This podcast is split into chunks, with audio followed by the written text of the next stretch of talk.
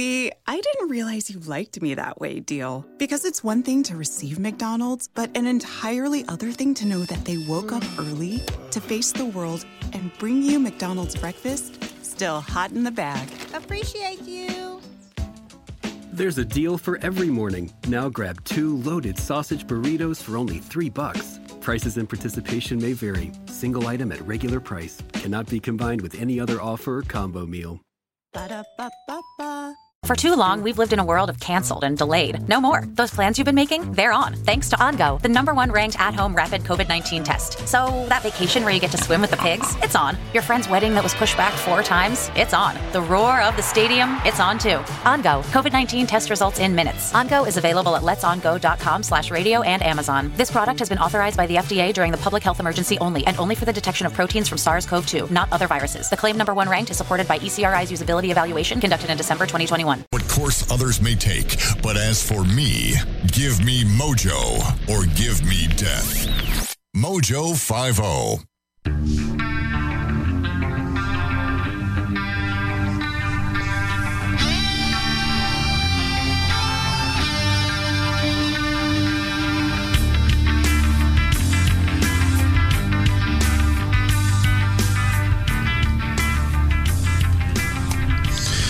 So I need the help of all of you jackholes and jillholes out there that are listening. I have a favor to ask. If you've been following me on the Twitter, you know that, well, Evan McMullin keeps texting me. And he keeps asking me to help him replace Mike Lee here in the state of Utah as one of Utah's senators. Okay.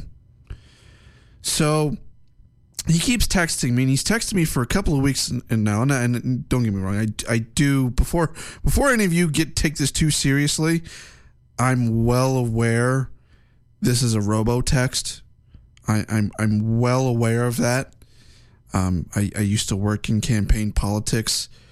In fact, I worked on Mike Lee's campaign back in 2016.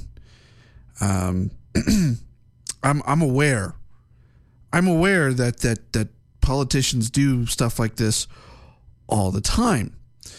But knowing the kind of guy that I am, I just find it comical that Evan McMullin is texting me, because I don't remember giving any of my contact information to Stand Up Republic or anything of that sort that would help Evan McMullin out. The only thing I think I've ever done in terms of Evan McMullin is maybe follow him on social media, and also maybe, have voted for him back in 2016, which he has made me live to regret.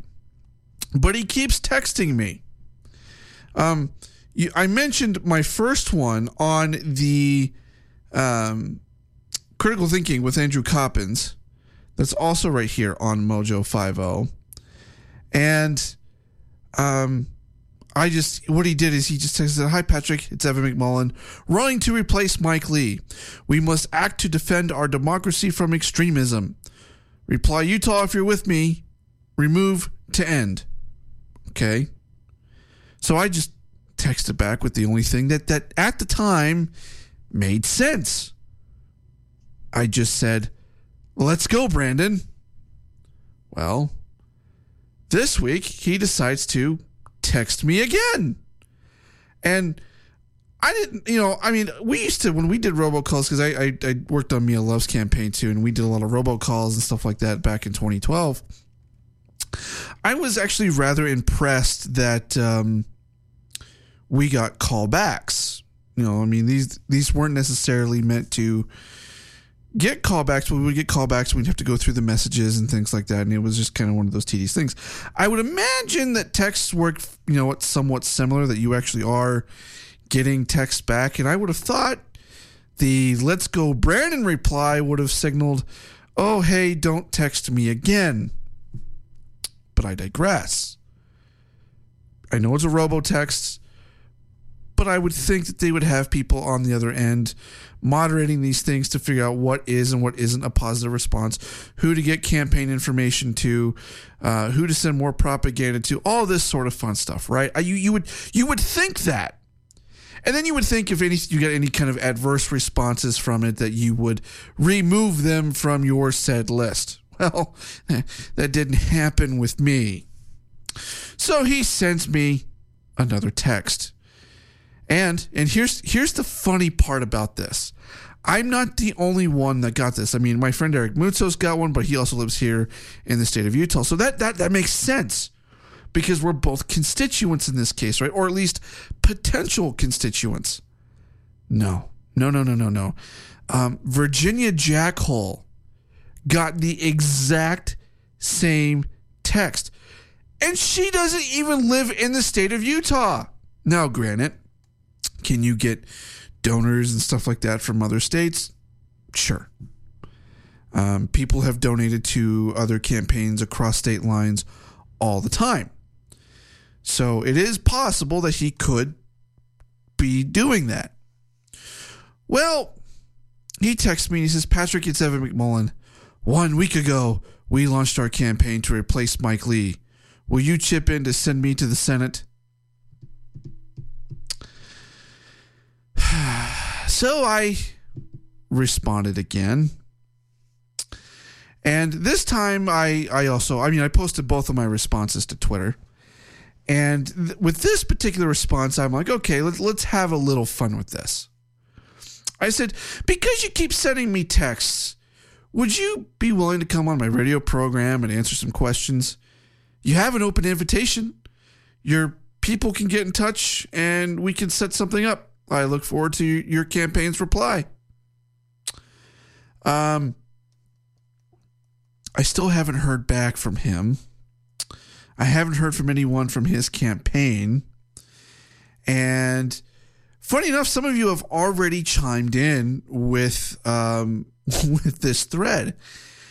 And I just said, well, hey, there's at least one person out there that wants some answers from you, and they don't even live in Utah.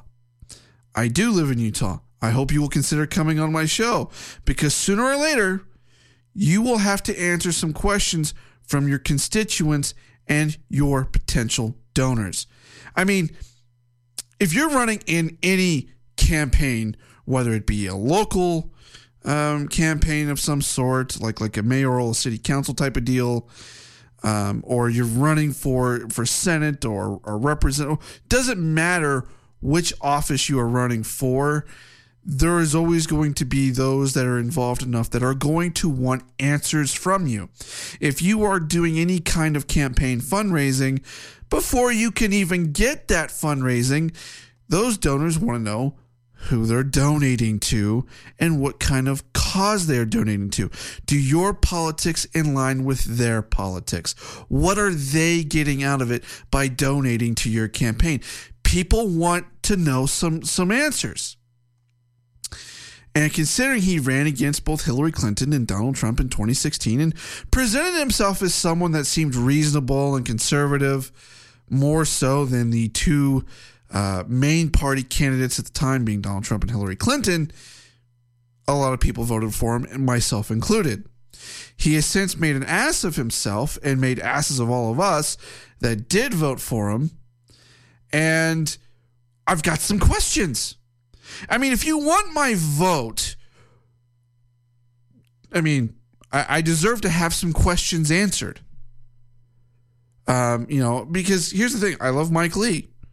I also believe in term limits. I'm not saying I'm ready to get rid of Mike Lee yet. I mean, this would be his third term, and by the time his third term would be up, if he were to be reelected, he would have been in the Senate for 18 years.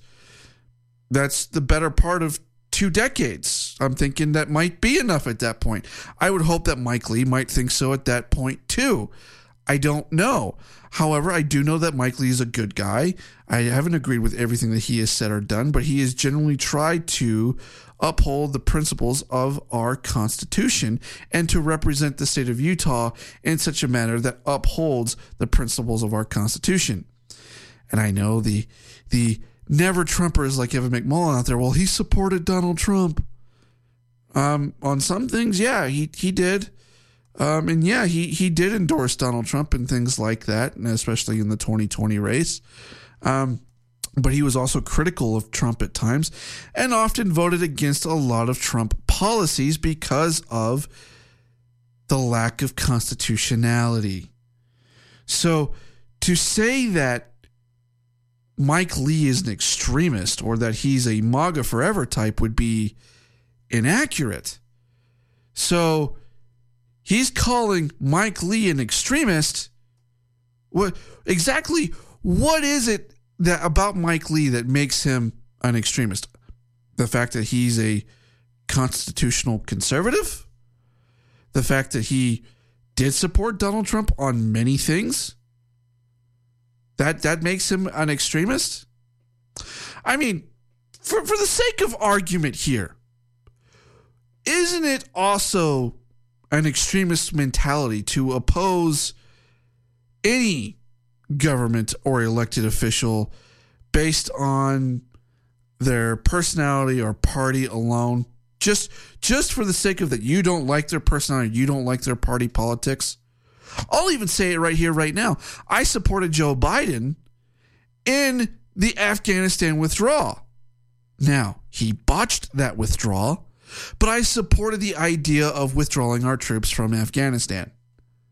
It was something that needed to happen. Now, my idea on that has been challenged since then, given what has happened in Afghanistan. But I always thought, yeah, we should put an end to these never-ending wars and bring our troops home. Right? I mean, that was reasonable. I thought Joe Biden was being reasonable with this. I mean, there's been a lot of politicians over the years that have promised these things and then failed to deliver. One of them being Donald Trump, by the way. But if Donald Trump were still in office, would he have removed our troops from Afghanistan? Likely so. Would he have executed so differently? Also likely so. The problem I have with the Afghanistan withdrawal is not that we withdrew. It's the execution of how we withdrew. That is where I've been critical of President Biden. I didn't disagree with him about the idea of withdrawing, though. So isn't it also just an extreme mentality to oppose someone because you just don't like their personality or all of their politics? I mean, that seems extreme too, right? Well, okay. But Evan McMullin, if you by chance happen to be listening to this, like, I will give you a fair shake. You come on this show, I'm going to ask you tough questions. I'm going to ask you about these things that you have stood for and seemingly no longer stand for currently, of why you have seemingly flip-flopped on some things that because it seems to be politically expedient, or like the fact that you have roughly $670,000 of debt from running for president in 2016 that you still have not cleared up.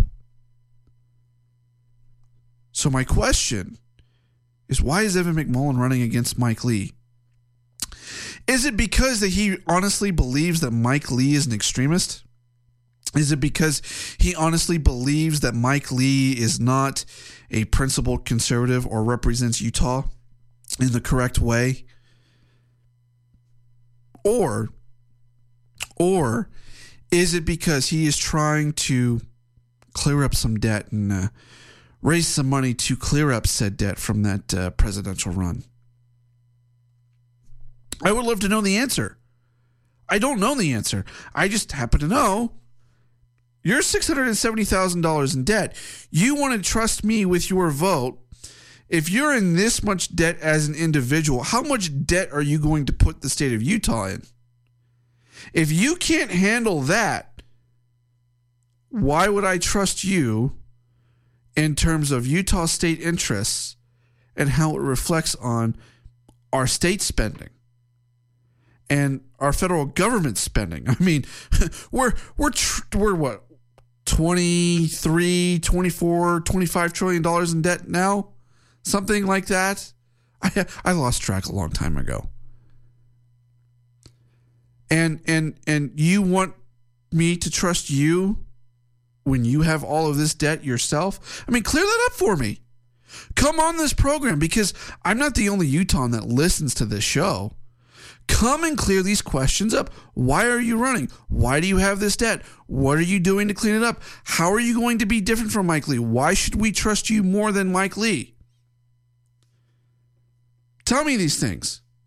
Now, the other thing I thought of here, too, is Evan McMullin running for Senate because is he preparing for another presidential run in 2024? Is that a possibility? It could be. He is now a registered independent. He's no longer a running as a Republican. So is he going to run as an independent for president in 2024? I don't know.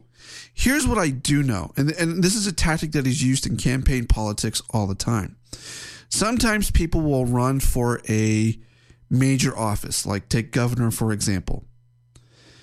They will run for that office knowing that they are a smaller name on the ticket, knowing that they probably don't have a lot of recognition, but they run on that ticket anyway and try to do the best that they can, try to get some exposure, try to get their name out there, so that way when they run for their city council, more and more people know their name and are likely to vote for them. It is a tactic. So is he running for Senate to try to beef up his chances for running for a different office? Could it be another presidential run in 2024? Maybe. Could it be for something else? Maybe. Could his 2016 run have been for something like this, where he's going to run for Senate or House or something along those lines and try to get that instead? Also possible. I just know this is what it looks like. And this is a common tactic that is used in politics. But he's claiming that he's running to stop extremism, to stop the extremists. Well, I have a question here. What could be more extremist than being 120% anti-Trump? What about teaming up with people like George Conway, you know, one of the leaders of the Lincoln Project, and some of the issues they've had within that organization, like pederasty. Andrew Coppins and I talked a lot about this, I think the end of last year. You can go back and find it and listen to it. We talked about a lot of these issues that are going on within the Lincoln Project. And then for someone, again, very hardcore, just anti-Trump and anti anyone that might even remotely support Donald Trump. That seems pretty extreme. Liz Cheney has lost a lot of credibility over the last year. And he and the Renew America movement are supporting people like Liz Cheney in their reelection bids. Isn't that also kind of extremist? Also, the Renew America movement is supporting moderate, principled candidates. First of all, define what they mean by moderate and principled candidates. Do they mean because they work on both sides of the aisle, or are they more of the fence sitting type, or is it just someone that they just tend to agree with, or just someone that opposes a Donald Trump type mentality? What is that? And the reason why I'm asking this question is because while they're supporting candidates like that, they don't seem to be supporting any candidates currently that are running against democratic socialists, which is argumentably the most extreme type of group or political party in the United States right now. They're not supporting anyone that's running against a democratic socialist. They're supporting just a handful of candidates that they deem to be moderate and principled. Well, principled, what does that even mean in this case? I know what it means for me. I know it means truth, honesty, integrity, and upholding the founding ideals of our Constitution. Upholding the ideas of freedom, liberty, things like that. Is that in reflection with the candidates that Evan McMullin is supporting? Well, if we're going based off Liz Cheney, then certainly not. So I don't think that that's true. But here's another question I would have for Evan McMullin. Isn't supporting Joe Biden also extremist? Because he voted for him. He voted for Joe Biden. Isn't that also extremist? Considering what we have been through in the last 10 months, considering that everyone was warned what was going to happen if Joe Biden took office, and we're seeing it play out right in front of our eyes, isn't that also extremist? I mean, because people like Joe Biden were part of the reason why Evan McMullin ran in 2016. He didn't like Donald Trump, which I understand. He didn't like Hillary Clinton, which is very similar in this case to a Joe Biden type. Now, the difference between Joe Biden and Hillary Clinton, Joe Biden has handlers and has no idea what the hell he's doing half the time. Hillary Clinton basically showed you her cards and was outright with some of these leftist radical things that she was planning to do. You knew that. Joe Biden hid in a basement for most of his campaign. We looked at his record. We warned you what would happen. Did people like Evan McMullin listen? No. He didn't. And what is he doing to stop the fight, you know, just to stop the spread of socialism in this country? What is he doing? Because if that is a radical extremist movement, what is he doing to stop that? Because he hasn't answered that question either. It's just supporting moderate and principled candidates. So, based on his Trump-hating record, and who he's aligned himself with, and the lack of fighting against, you know, the extremist democratic socialism, as they call it, and supporting people like Joe Biden, and which is, by the way, violates everything he supposedly stood for in 2016. Not only portrays Evan McMullin as a hypocrite, it also paints him as an extremist, which the irony, the sheer irony of this is that he's running against to stop extremism, yet he's become the very extremist that he claims to be fighting against. And I personally just find that to be absolutely 120% hilarious. So, in my almost 25-minute long spiel of Evan McMullin and the favor that I'm asking of all of you jackholes and jewelholes and anyone else that might be listening to this program out there, help me encourage. And you can do this however you want, whether it be via Twitter, Facebook, calling his office, emailing him, text. I don't care. I don't care how you do it.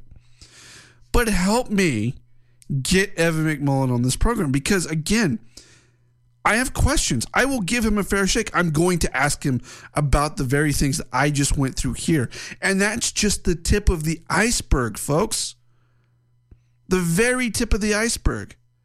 All I'm asking for is, will the real Evan McMullin stand up? Because your constituents, your potential donors want answers from you. And if you are serious about running for Senate. You will sit down even with those that may disagree with you and debate and answer these questions to the best of your ability to try to convince people why they should vote for you. That is what a good leader would do. That is what actually what any good politician would also do. Question is, will he man up to do it? And before I go to break, if you haven't done this yet, you need to go to preparewithmojo50.com. The reason why? Things are getting crazy out there. You're seeing what's going on with the labor shortage right now, right?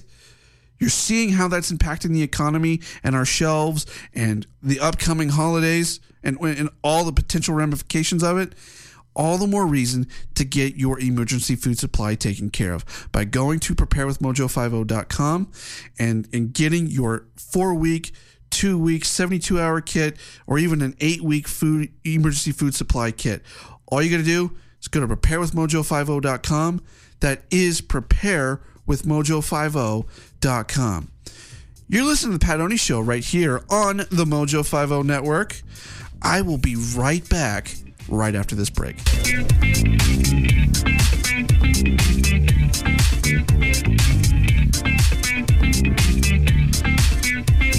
Hi, it's Doc Thompson for Matthew 25 Ministries. Matthew 25 Ministries is one of the few charities I'll actually endorse because I know them. I've worked with them, and I know almost all of the money that you donate goes to help people. Go to m25m.org, m25m.org.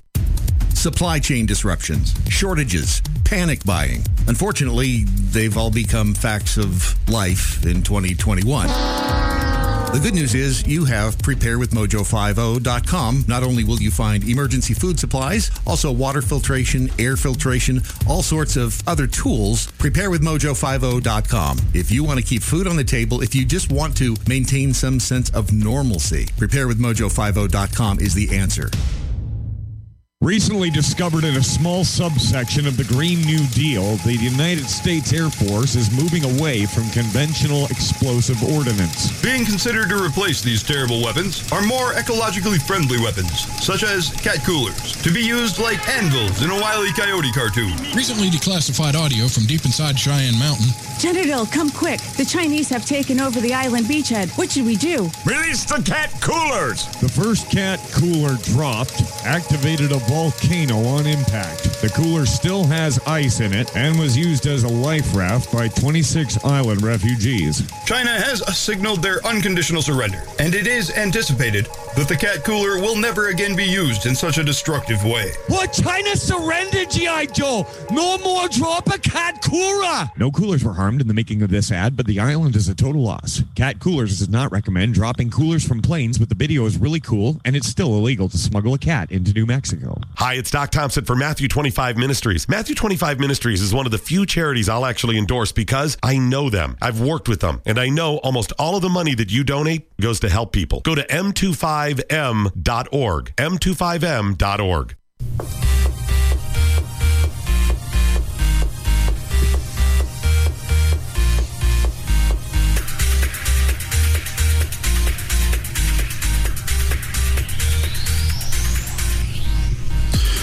Welcome back to the Pat Oney Show right here on Mojo 50. I am your host, Pat Oney.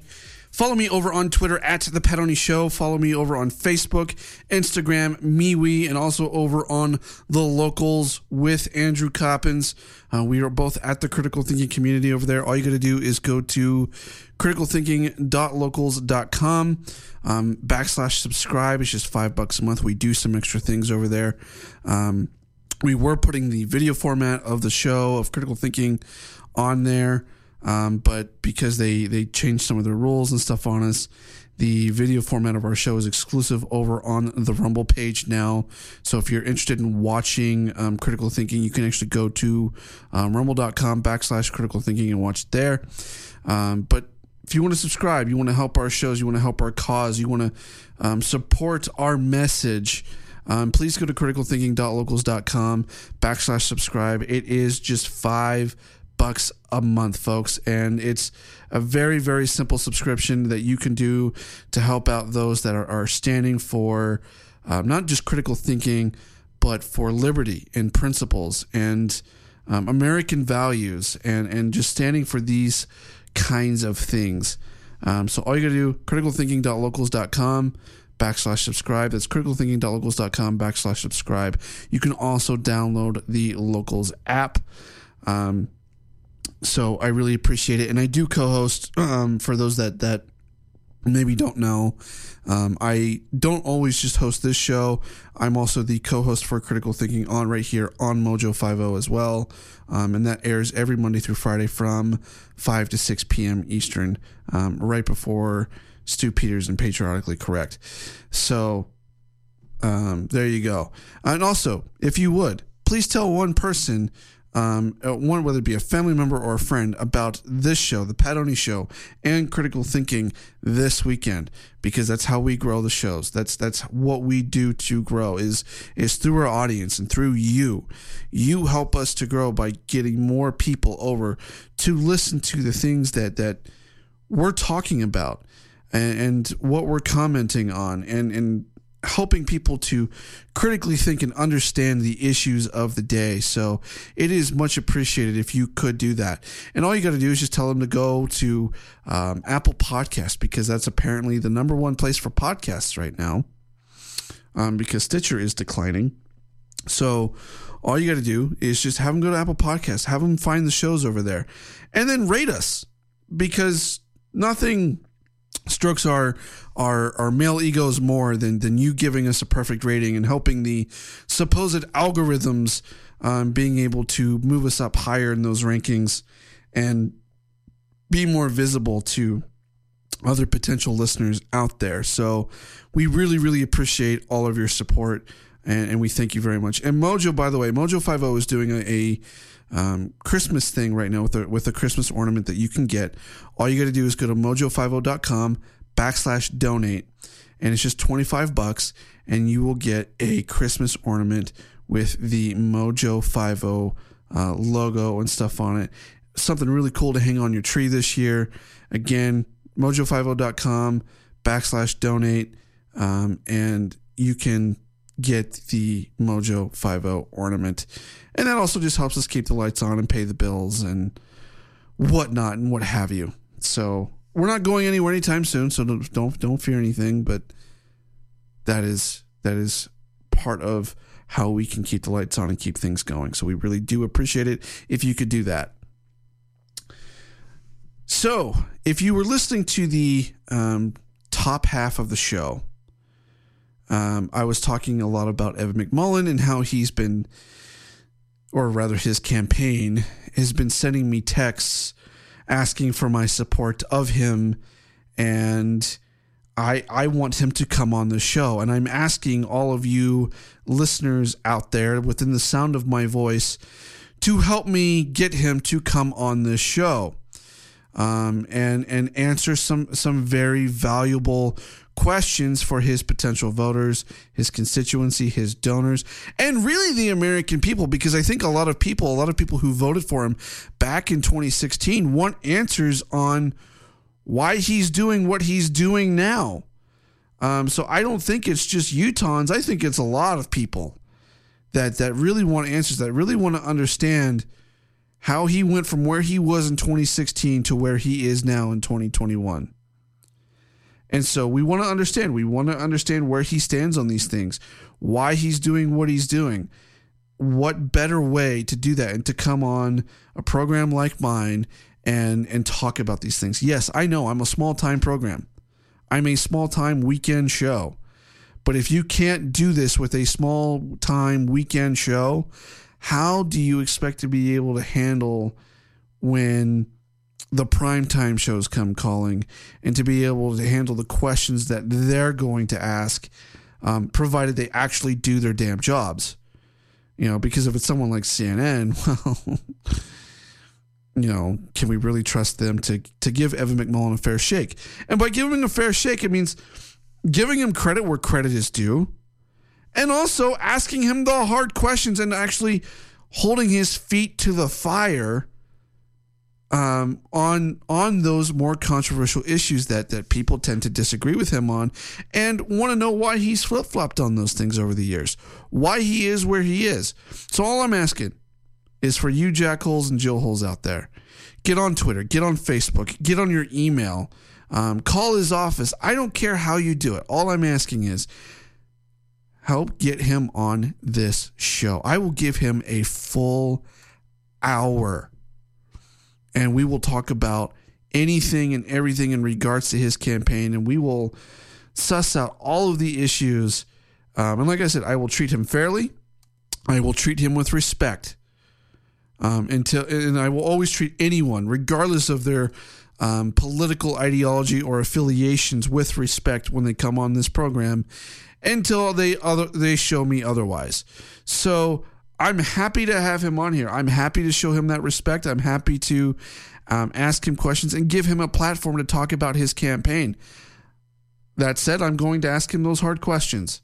He's not just going to come on here and just promote his campaign. And like any good leader and any good politician, they should be prepared to do these things at all times and be able to, because it makes your campaign stronger. It makes your message stronger when you can show that, hey, I can talk to somebody that I fundamentally disagree with, and I can show them why I'm a worthy candidate for this office that I'm running, and do so. It takes guts. It takes guts to do it. And I sincerely would hope that for what he's doing, that he would have the guts to do so and own up to some of the things that people are asking about. So help me out. See what you can do with that. I would greatly, greatly appreciate it. Now, that said, you know, this is Saturday, which means it's a college football Saturday, which means normally I would be playing the Ohio State theme song right now if Ohio State was playing today, but they are on their bye week this week. And for all of you haters out there, so is Penn State, and so is that team up north. They are all on bye weeks this week, which Big Ten, Kevin Warren, how in the hell do you let this happen? Those are probably the three biggest name teams in the Big Ten, and they're all on a bye week this week?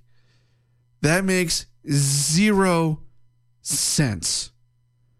And I understand, you know, the need for bye weeks and things like that. I get it, but they always drive me nuts because then that means I can't watch my team play. So I'm just a little sad. Andrew Coppins, on the other hand, gets to watch his Wisconsin Badgers play Army, so that, you know, that actually could be a tougher game than not, but hopefully Wisconsin wins that game. So you heard me, if Coppins, if you're listening, you heard me say that I'm rooting for your Badgers in this one.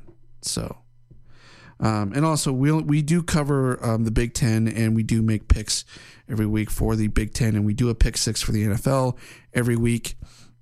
The way the NFL picks work is that we do the Thursday night, Sunday night, and Monday night games, and then we always have our two teams in there. So we have those as well. Then we do another feature game that we think would be a good game as well. So we have the NFL picks up. We have our Big Ten picks up. Ironically, though, Andrew Coppins decided to go exactly with what I picked in terms of my Big Ten picks this week. Like, he completely and totally copied me. I'm kind of disappointed. So, and by the way, for all of the TTUN, or as I like to call them sometimes, Canada fans out there, even Andrew Coppins says they suck, and they're not worth rooting for. You know, because we always say the Big Ten is the only conference that matters. That's why we cover the Big Ten in the first place. Everyone in the Big Ten except for TTUN, or as I refer to them sometimes as Canada. So even he agrees. So there you go. All right. So now I've got some coronavirus stuff to talk about. The San Francisco Chronicle published an article noting that California has some of the lowest COVID-19 cases in the U.S., even though their vaccination rate is behind states that are currently struggling with that pesky Delta variant. States like Vermont, Maine, are relatively high in terms of their vaccinated population. And they should be, in theory, shielded from the Delta variant. But that it sent their cases recently up sky high, which is kind of funny and not in a ha-ha kind of way. In fact, Vermont has the highest vaccination rate in the country. Among those 65 years or older, 99.9% are fully vaccinated, and 74% of those 18 to 64 are also fully vaccinated. And that data comes from, by the way, just in case you're all wondering, is from the Mayo Clinic. But the San Francisco Chronicle pointed something out here, and that's despite the high vaccination rate in Vermont. It recently set a single-day case record for the entire pandemic. And as of October 1st, Vermont's seven-day average was up to 100,000 people, was 30, triple of that of the Bay Area and California. So California actually has some of the lowest rates in terms of coronavirus cases right now. And they are well behind places in New England like Vermont and Maine and so on. So, what does that mean? Well, you see, people tend to talk about the coronavirus in terms of, and these vaccines, like they're going to reduce the chances of transmitting the virus. If that were true, then what's going on in New England right now? That doesn't make any sense. And there's certainly reason for that skepticism given what's going on with the data. But at the country level, there appears to be no discernible relationship between population of fully vaccinated and new COVID-19 cases in the last 7 days. The researchers concluded, and this is from the study from the San Francisco Chronicle that they did, and it was a European study, I believe. In fact, the trend line suggests marginally positive associations such as countries with higher percentages of population fully vaccinated have higher COVID-19 cases per 1 million. So wait, counties with higher percentage of fully vaccinated also have higher cases of COVID-19 per 1 million. Huh. Interesting. Well, I'm just going to call this guy Dr. J because I can't pronounce his last name to save my life. I've even listened to it a few times and I can never, I can't do it. So Dr. J is a professor of medicine who studies epidemiology at Stanford. He recently suggested that the research indicates that the mRNA vaccines produced by Pfizer and Moderna offer abundant individual protection. Credits his own speedy recovery from COVID-19 to the vaccines, but they do not contribute to herd immunity or improve public health. Okay, so I have a question here then. If the vaccines don't contribute to herd immunity and they don't necessarily contribute to public health per se, and this which means it would make it a more individualized choice, what's with all the mandates? What's with the threatening of the mandates from the Biden administration? What is with Southwest Airlines and other companies out there that are trying to mandate all of their employees to get the vaccine or lose their job? Because I don't get it.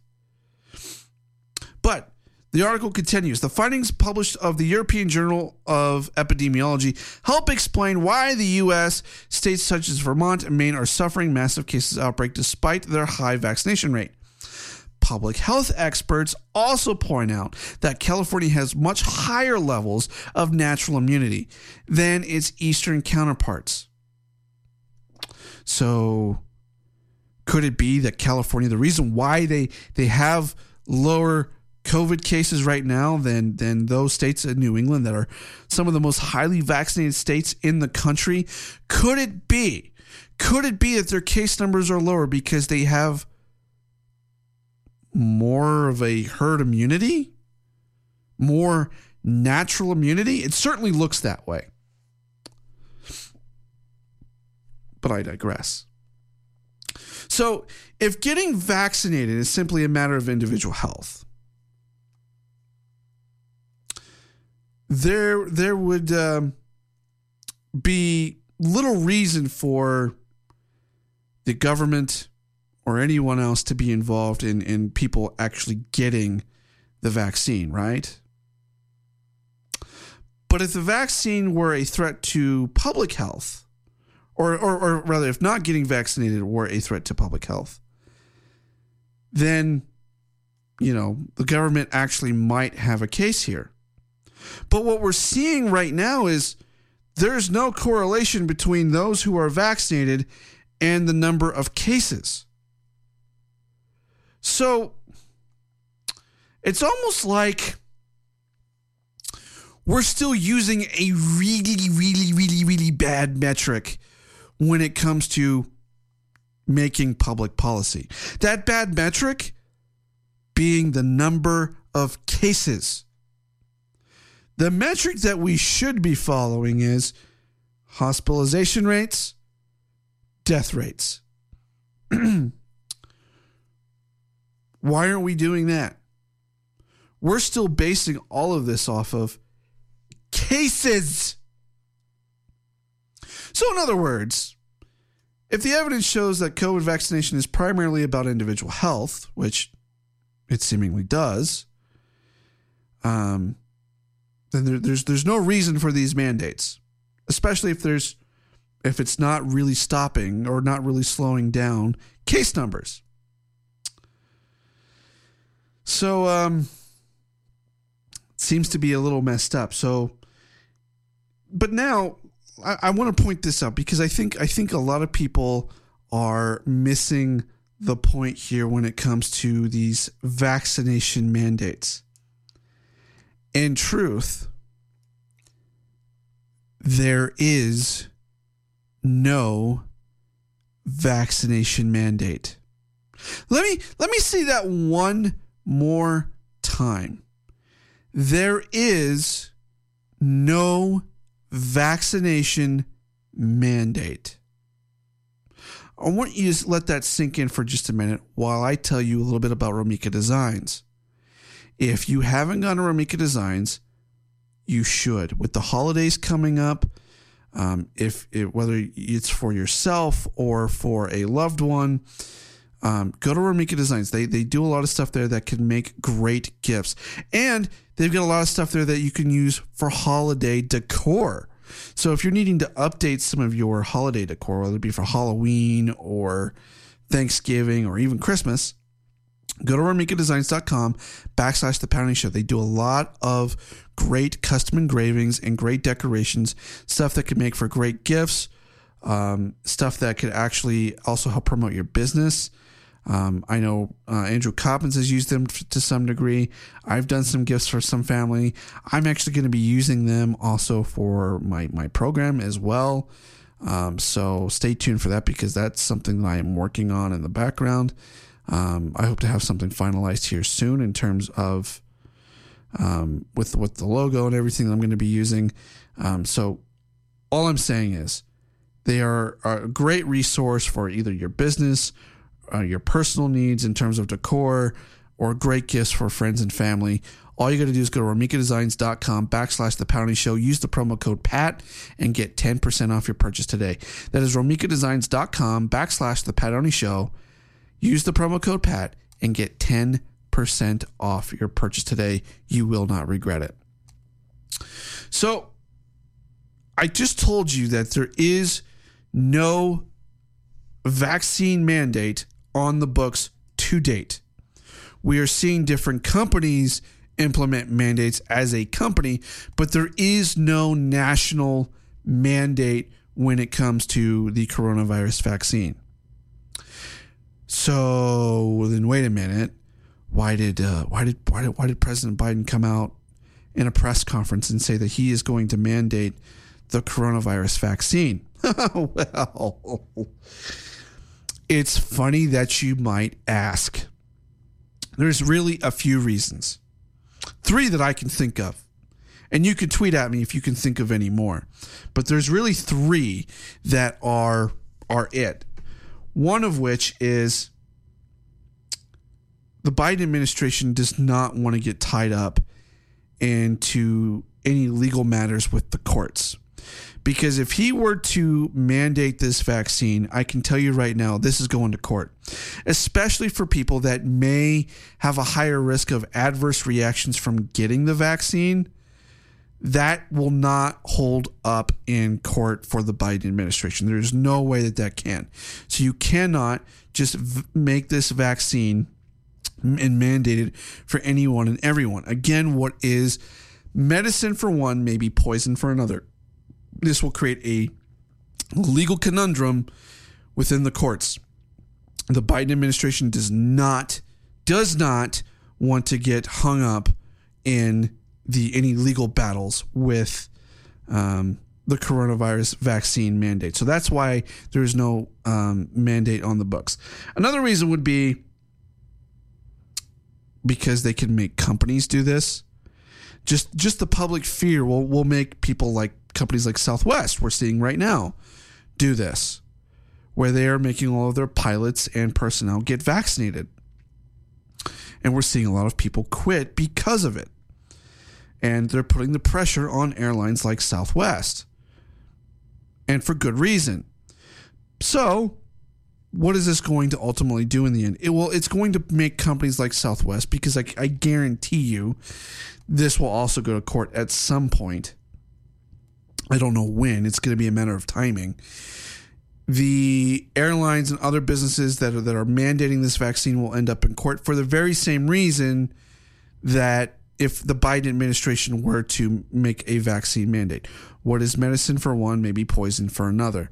The risk of getting the vaccine and of adverse reactions from that vaccine may be higher than those that are getting COVID. So there's just no way that's going to uphold in court. And I think the last one really is not necessarily as obvious, but it should be. It should be obvious.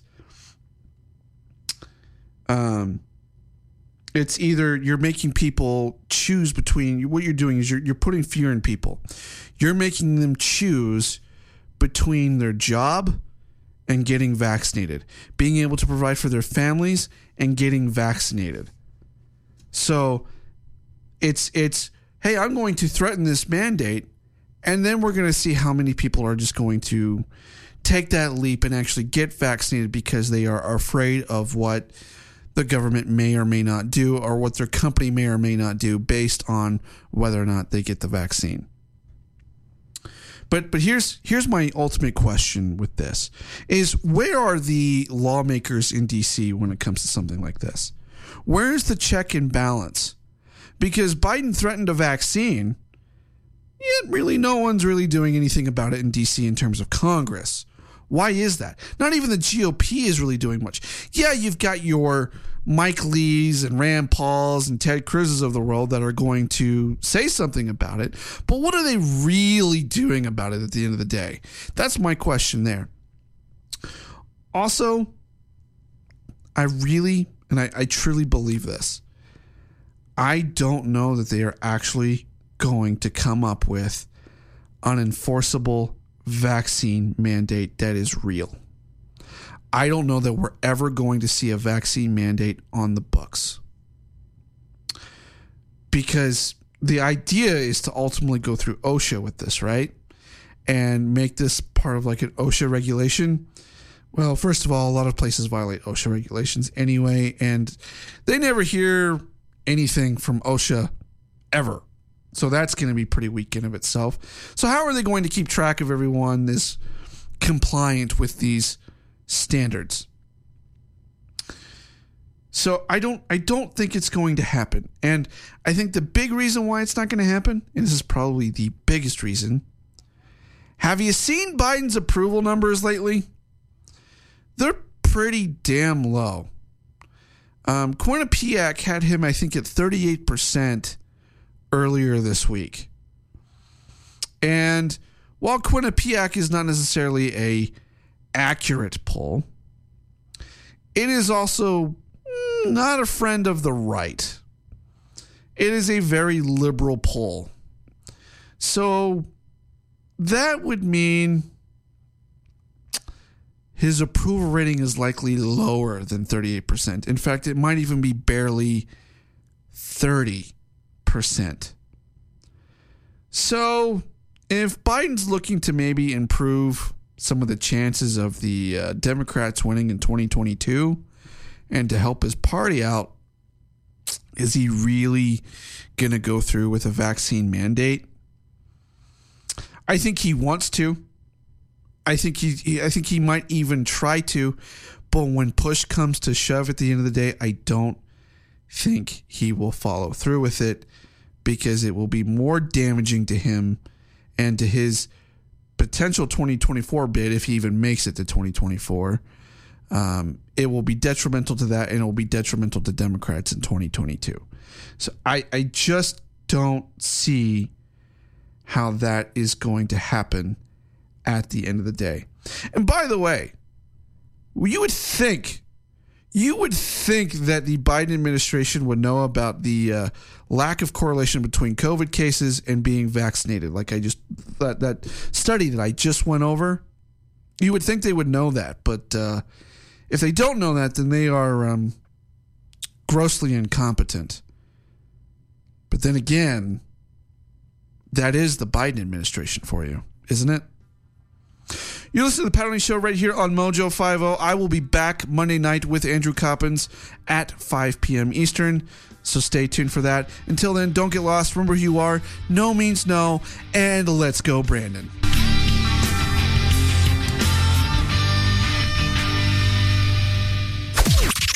This is the seditious, rabble-rousing, liberty-loving, home of fun, entertaining, and compelling talk. Mojo 50. The I didn't realize you liked me that way deal. Because it's one thing to receive McDonald's, but an entirely other thing to know that they woke up early to face the world and bring you McDonald's breakfast still hot in the bag. Appreciate you. There's a deal for every morning. Now grab 2 loaded sausage burritos for only $3. Prices and participation may vary. Single item at regular price. Cannot be combined with any other offer or combo meal. Ba-da-ba-ba.